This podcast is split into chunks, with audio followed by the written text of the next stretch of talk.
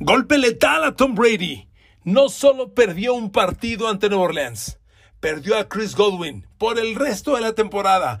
Y eso podría significar que no alcance su objetivo en esta campaña. Además, el increíble triunfo de Steelers, la inexplicable derrota de los Cardinals y la aplastante victoria de los Colts sobre Nueva Inglaterra. Queridos amigos, bienvenidos a mi podcast. Gracias por estar aquí. Abrazo con afecto, abrazo de Spotify Podcast, de YouTube Podcast, Apple Podcast, Google Podcast, Amazon Music Podcast y todas las plataformas. A ver amigos, ¿de qué tamaño es la derrota de Tom Brady Tampa Bay? Fue una derrota, yo diría, desesperante para, para el señor Tom Brady. Bueno, todos nos dimos cuenta como poco a poco, uno a uno, iba perdiendo a sus mejores receptores. Lesionado Chris Goodwin. Lesionado Mike Evans. No tenía Antonio Brown. Y de pronto se quedó sin receptores abiertos. Pero esto terminó. Derivó en la derrota ante Nueva Orleans 9 por 0. Pero la historia no termina ahí para ese juego. En el transcurso del lunes, los Buccaneers de Tampa Bay han informado que Chris Godwin está fuera el resto de la temporada. Y ese es un golpe que puede ser letal para Tom Brady. A ver amigos, le acaban de decir a Tom Brady que su receptor abierto, que tiene en 14 juegos jugados 100 recepciones, bueno, 98, fíjese nomás la temporada que tenía Chris Godwin. 98 recepciones, 1100 yardas. 11 yardas promedio por recepción y de pronto fuera el resto de la temporada. A ver amigos, es un receptor que atrapa, atrapa de Tom Brady casi el 80% de los pases. Casi el 80%. Brady le ha lanzado a Chris Godwin 127 pases. Y Chris Godwin ha capturado 98. A ver amigos, con ese porcentaje de eficiencia y Brady lo va a perder. Mire, no lo había considerado, pero, pero le voy a sacar el, le voy a sacar el porcentaje. Lo estoy haciendo. Hombre, 78% de pases completos tiene Tom Brady con el señor Chris Godwin. Y lo está perdiendo por el resto de la temporada. ¿Le parece poca cosa? La única noticia buena para Brady es que Antonio Brown este lunes ya regresó a entrenar. Y es un hombre muy importante, pero ojo, no es cosa menor te están quitando a Chris Godwin. Te están quitando 100 recepciones en el año. Ojo. ¿Cuánto le afectó a Brady? Bueno, amigos, cuando usted ve los números de Brady en el partido, claro, también seamos honestos. El escenario que le pusieron a Brady fue malévolo, perverso. Te arrancas el partido, te quitan primero a Godwin, después a Evans, Brady terminó completando 26 de 48 pases, apenas un poquito más del 50%. Con todo y el poco tiempo que jugó Chris Godwin, ya tenía con él 6 recepciones para 47 yardas. O sea, claramente estaba moviendo el balón con él. Es el hombre con el que ha movido el balón básicamente y con el que hace las jugadas grandes. Mike Evans ha sido complementario. El eje es Chris Godwin. Antonio Brown es un lujo, cuando estaban los tres, imparable. Y era un lujo, era, era el, alma el, arma definitiva Antonio Brown. De pronto Antonio Brown lleva ausente seis semanas, pero ahora pierdes a Chris Godwin. Y Brady se quedó sin armas. Bueno, lo blanquearon. Que blanqueen a Tom Brady no es poca cosa. No hagamos menos la actuación defensiva de Saints. Nueva Orleans es una, una defensa elite formidable y lo demostró. Una vez más, presionó a Brady. Cameron Hayward se aventó un partido. Perdón, perdón, perdóneme, este, Cameron, Cameron Hayward, discúlpeme. Cam Jordan, Cameron Jordan, Cameron Hayward es el de Pittsburgh, una disculpa. Cameron Jordan, qué juegazo se aventó Cam Jordan. Dos capturas de coreback, dos golpes al coreback, tres, tres golpes al coreback. No, lo de Cam Jordan fue un partido bestial, absolutamente bestial. Y, claro, explotó el tackle débil de, Tampa Bay, que es Donovan Smith. Pero amigos, la actuación defensiva de Saints es fabulosa. Blanquear a Tom Brady y que pierdas por el resto del año Chris Godwin. A ver, amigos, no quiero ser exagerado, no quiero ser fatalista, pero esta pérdida para Tom Brady puede significar un cambio en el curso de la temporada. Claramente es su mejor hombre. Yo siempre les digo, Brady y Antonio Brown tienen una conexión especial. Sí, porque Antonio Brown, ante la presencia de Godwin y Evans, es la cereza en el pastel, es el arma letal, hace lo definitivo. Pero sin Chris Godwin, ahora le van a pedir a Antonio Brown que complemente ese yardaje. Y no está fácil, no está fácil. Amigos, fue impresionante ver cómo Brady tenía una cara de, de, frustración y no hacía las cosas porque no las podía concretar. Esta baja fue letal. A ver, amigos, le voy a dar los datos. Brady terminó el partido con, con cero pases completos de más de 20 yardas. Cero. Completó tres, falló los tres. Pero eso no es todo. En, pases de más de 10 yardas, apenas completó 6 de 15 que intentó. 6 de 15 de más de 10 yardas. Y si consideramos pases totales de más de 10 yardas, sean de 10 o de 20, el señor Tom Brady completó 6 de 18. Sí, le repito el dato. Brady ante Nueva Orleans, pases de 10 yardas o más, yardaje aire, completó 6 de 18. Completó el 30% ante la ausencia de Chris Goodwin. Todo el juego aéreo, lo poco que tuvo, fue minúsculo. Eran pases de 10 yardas o menos. Fíjese, pases de 0 a 10 yardas, Brady completó 12 de 19. De 0 a 10 yardas. Pases minúsculos. Y pases atrás de la línea de scrimmage, como pases pantalla, exageró. Terminó completando 8 de 9. O sea, lanzó demasiado todo fue yardaje corto. Le quitaron a Godwin y le quitaron la profundidad. Si Antonio Brown no regresa en su mejor versión, aguas.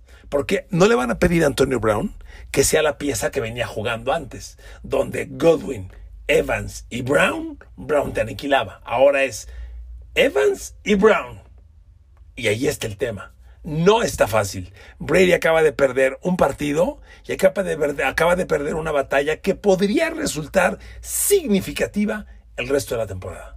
Que Tom Brady llegue o no al Super Bowl podría definirse en mucho de la pérdida de Chris Godwin. ¿De acuerdo, amigos? No hago más grande el tema, ahí se los dejo. Siguiente tema. Indianapolis Colts. A ver, amigos, qué cosa, qué cosa lo de Jonathan Taylor. Nos faltan adjetivos. En mi podcast del fin de semana, cuando le hablaba de los previos, le decía, mire, Indianapolis Pats, yo le dije que iba a los Pats. Así fue. apuesta errónea. Pero le dije una cosa. Los Colts van a correr el balón.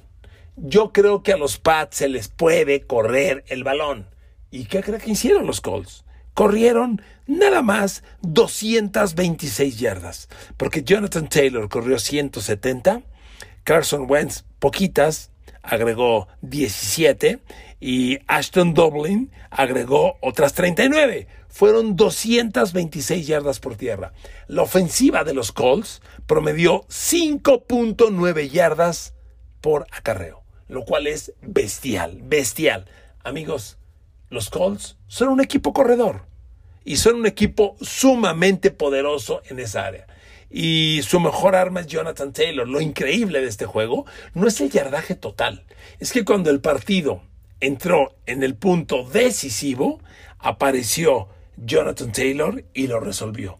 Esa escapada de touchdown que tuvo de 67 yardas fue fascinante. Y amigos, lo increíble de las 170 yardas de Jonathan Taylor es que 125 son después del contacto, es decir, yardaje que él se preparó. Cada que hablamos de Jonathan Taylor, amigos, créanme que lo más sobresaliente son las yardas que él se genera después del contacto. Le repito, corre 170, 125 son después del contacto. Si entendemos lo que es después del contacto, romper la tacleada. Se las genera él. Entonces, que le rompas la tacleada a una defensa que venía jugando a los parámetros que vimos, amigos, eso es formidable. En el fútbol americano, amigos, hay una clave. Cuando empiezas a construir un contendiente, hay una primer clave. Necesitas, uno, pararle la carrera al rival y dos, correr el balón tú. Si tienes esas dos armas, empezamos bien. Los Colts hacen ambas. Los Colts le pararon la carrera a los Pats, que no tenían mucha ante la lesión de Damien Harris, y corrieron avasallantes. Cuando tienes un ataque terrestre como lo tienes, pues amigos, las cosas se facilitan mucho. El juego no lo cargó Carson Wentz, y, controlas el balón, controlas el momento, pero le vuelvo a decir, aquí lo más, lo más relevante de esta historia es que cuando el juego Nueva Inglaterra lo pudo corregir, cuando el partido se puso 20-17 y estaba al límite, llegó Jonathan Taylor, rompió la línea y se fue 67 yardas para el touchdown que acabó con el partido y que decidió las cosas. 67 yardas en el momento crítico. Amigos, un corredor como él no se ve en mucho tiempo. No es como Derrick Henry. Si yo voy a comparar a Jonathan Taylor, no sé usted cómo lo vea. Yo lo comparo con Adrian Peterson. Le veo ese forje. No es el búfalo, el búfalo demoledor de Derrick Henry. Y mire que Derrick Henry también, la mayoría de sus yardas las genera después de la carrera. Pero yo veo, si bien poderoso a Jonathan Taylor, le veo otro molde. Para mí es más una nueva versión de Adrian Peterson. Y ahí están los Colts. Ahí están los Colts peleando, vivos, contendientes. No los hagan menos. Están para cualquier cosa y yo creo que decirles adiós puede ser un error. Miren, y del lado de Nueva Inglaterra, amigos, Nueva Inglaterra claramente arrancó lento, no arrancó con la intensidad, se puso las pilas tarde. Y, y, es un partido que no les cae mal, no les cae mal la derrota porque a veces te sacude un poco, te regresa al piso y es bueno pero pierden la carrera que traían con Kansas City por el número uno global. Yo creo que Mac Jones, si bien Mac Jones pues eh, preocupa porque lanzó dos intercepciones dolorosas, dos intercepciones en un partido que era de esos importantes en los que tú pides hacer cosas grandes y te termina comprometiéndote el juego. Bueno, yo creo que tampoco podemos eh, sobre reaccionar y pensar que esta es la catástrofe, catástrofe para Nueva Inglaterra. A final de cuentas, leyendo a Mac Jones, completa 26 de 45, 299 yardas, que son 300. Eh, el grave error son las dos intercepciones. Y miren, para mí la primera, porque el juego estaba muy del lado de los Colts. Nueva Inglaterra iba perdiendo. ¿Cómo iba el score al medio tiempo? Iban 17-0 y se mete a la yarda 20 al rival. Yo dije al medio tiempo, anota touchdown, 17-7. En el segundo medio pueden cambiar las cosas. Pero ahí comete su primer error y le intercepta Darius Leonard, el linebacker. Para mí, esa es el gran error del partido. Amigos, ¿cuántas veces les he dicho ¿Cuántas veces les he dicho? No hay ninguna, perdón, perdón, no hay ninguna estadística más cercana al triunfo o la victoria que la de balones perdidos, balones recuperados. Ninguna. Y aquí Mac Jones claramente comprometió el partido y terminó por perderlo. Porque si bien Jonathan Taylor hace la jugada grande, si Mac Jones no hubiera cometido, dejémoslo en esta intercepción nada más, que no hubiera cometido esta intercepción, el juego probablemente habría sido otro. Bien por los Colts, tremendo triunfo por los Colts. Siguen en la pelea, pero con todo, ¿eh? Con todo. ¿Qué va a pasar en la NFL? ¿Quién sabe? Esto es cierre de temporada. Estas cuatro semanas van a ser electrizantes. Y mire, ya que le estoy hablando de los cambios de balón, qué mejor ejemplo, queridos amigos, que hablar de lo que ha hecho Pittsburgh. La forma en la que Pittsburgh rescató el partido robándole los balones a Tennessee es sorprendente. Hay que darle un aplauso a Pittsburgh, Joe Hayden, este, por supuesto TJ Watt. A ver amigos, si yo les digo Pittsburgh, Big Ben, 148 yardas. Al final del partido, 148. Juego terrestre de Pittsburgh, 35. Pittsburgh tuvo como yardaje total 183 yardas. A ver amigos, les acabo de decir que el corredor de Indianapolis, Jonathan Taylor, tuvo 176 yardas. Bueno, pues Pittsburgh, la ofensiva total, tuvo 183. Y ganó el partido. ¿Cómo? Cambios de balón, robos de balón, defensiva oportunista, oportunista. Le robaron tres balones al equipo rival. Y ahí estuvo la clave. Amigos, de eso se trata el juego. La pelotita es la joya de la corona. Hay que robarla, hay que arrebatarla. Y si lo logras, cambias rumbos. Y lo pudo hacer Pittsburgh. Lo hizo en grande y definió el partido. Y es un partido enorme, porque siguen vivos, claro, claro. Ahora van contra Patrick Mahomes. Y la historia no está fácil. Pero bueno, de eso hablamos en otro momento. Por lo pronto, Pittsburgh alarga el partido, sigue vivo. Y puede pasar, honestamente, cualquier cosa. Porque Pittsburgh en un juego como este, sabíamos que no tenía ofensiva. Cuando tú tienes a Pittsburgh, Big Ben, sus limitaciones, el ataque terrestre sin línea ofensiva, ¿En quién te apoyas? En la defensa. Le dices, le dices, a ver, cortina de acero, gáname el partido. Y lo que hizo Pittsburgh el domingo contra Tennessee fue ganar el juego con la cortina de acero. Cuatro balones robados, increíble. Formi tres balones robados, increíble, formidable. Vía fumble y por supuesto la intercepción. Fueron en realidad cuatro balones los que le quitaron a los Tennessee Titans y eso resultado de una presión incesante. Una presión de verdad eh, sorprendente. una presión que a mí me dejó sorprendido porque, bueno, yo nunca, yo nunca he dudado de que, de que tengan la capacidad los Steelers de hacer un juego de esta magnitud. Pero a ver, amigos, las condiciones estaban sumamente, sumamente críticas. Pittsburgh hoy es un equipo, pues cortito, un equipo limitado sinceramente, y que llegue Pittsburgh en estas condiciones y te dé el juego defensivo que dio, cuando tú, cuando tú revisas los números defensivos de este juego, a ver amigos, le voy a dar un dato, a ver, primer dato, Ryan Tannehill, el quarterback de los Tennessee Titans, lanzó en total 32 pases, ¿de acuerdo? 32 pases. ¿Sabe en cuántos la defensa de Pittsburgh le metió presión? En 22. 30, 22 de 32, no me chingues. Estuvieron encima de él. Fueron 6 capturas, 4 golpes al quarterback, 12 apresuramientos. Está cañón. Y miren amigos, fue una labor defensiva total, porque todos vimos lo que hizo Joe Hayden, lo que hizo Minka Fitzpatrick. Fueron fascinantes los trabajos defensivos. A ver, vamos a darle algunos números de, del perímetro. Joe Hayden, me parece que nadie ejemplifica mejor esto que Joe Hayden. Es tan dominante Joe Hayden que Ryan Tannehill solamente lo atacó dos veces. Permitió un pase completo. Le completaron uno de dos. ¿Sabe cuántas yardas? Seis. Yardas después de la recepción, una. Es decir, Joe Hayden permitió siete yardas en este partido. Siete yardas. No me chifles. Amigos, eso es fascinante. Lo poco que se dio Pittsburgh a la defensa fue cuando atacaron a sus linebackers. Los números de Joe Schauber y de Devin Bush ya son ahí más débiles porque los atacaron. Con todo y todo, Schauber tuvo una de las intercepciones. ¿De acuerdo? La intercepción, perdón, la intercepción grande, que es la única que logran contra Tannehill, más los tres balones perdidos.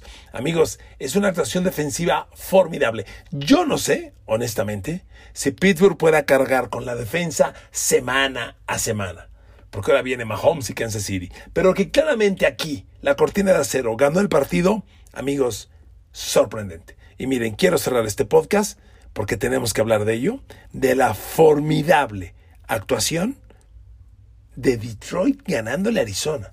A ver, esta temporada hemos tenido triunfos inesperados. Que Jacksonville le gane a Tennessee. Que los Jets le ganen a Tennessee. Tennessee se ha aventado dos que Detroit le gane a Arizona, a ver amigos, ¿qué onda con esto? Cuando yo este partido no lo pude ver. Cuando analizo los números, ¿de qué me estás hablando? A ver, la defensa de Detroit hizo lo inexplicable. Contuvo a Kyler Murray. Miren, la clave de este juego, voy directo al grano, fue la defensa en zona de gol. Cuando Kyler Murray llegaba a la 20 de los Leones, ¿sabe qué, cómo fueron sus números? cero completos de cuatro lanzados. Cero completos en zona de gol o zona roja, como le dicen ahora. Cero completos. Eso te habla claramente del dominio defensivo. Y cuando desmenuzamos a Kyler Murray, pues Detroit le dio un partidazo. A ver, nuevamente, Kyler Murray con DeAndre Hopkins, con AJ Green, es un jugador sumamente vertical y profundo. ¿Sabe cuántos pases de más de 20 yardas le permitió Detroit a Kyler Murray? 2 de 5. 2 de 5. Uno de touchdown. Con eso. Pases de 10 a 19 yardas también lo contuvieron. Le permitieron 3 completos de 7 lanzados. En general, Kyler Murray en pases de más de 20 yardas, de más de 10 yardas, vaya, de, 10 a 20 o de 20 o más, usted se va a ir de espaldas cuando le di el número. completó solamente cinco pases, cinco pases de 12 lanzados. 5 de 12 en más de 10 yardas, 10 yardas. ¿Qué hizo Detroit? Amigos, ¿cuántas veces hemos dicho que la NFL es una liga donde en un día cualquiera, cualquiera le gana a cualquiera? Y aquí está la muestra. Detroit se apunta a otro triunfo enorme por jugarle defensa en zona de gol a Kyler Murray. Sorprendente. Amigos, felicidades Steelers. Gran triunfo defensivo. Ánimo Pats. Solo es una derrota. De Dallas ya no pudimos hablar. Qué semana, qué jornada NFL. Te amo. Abrazo para todos.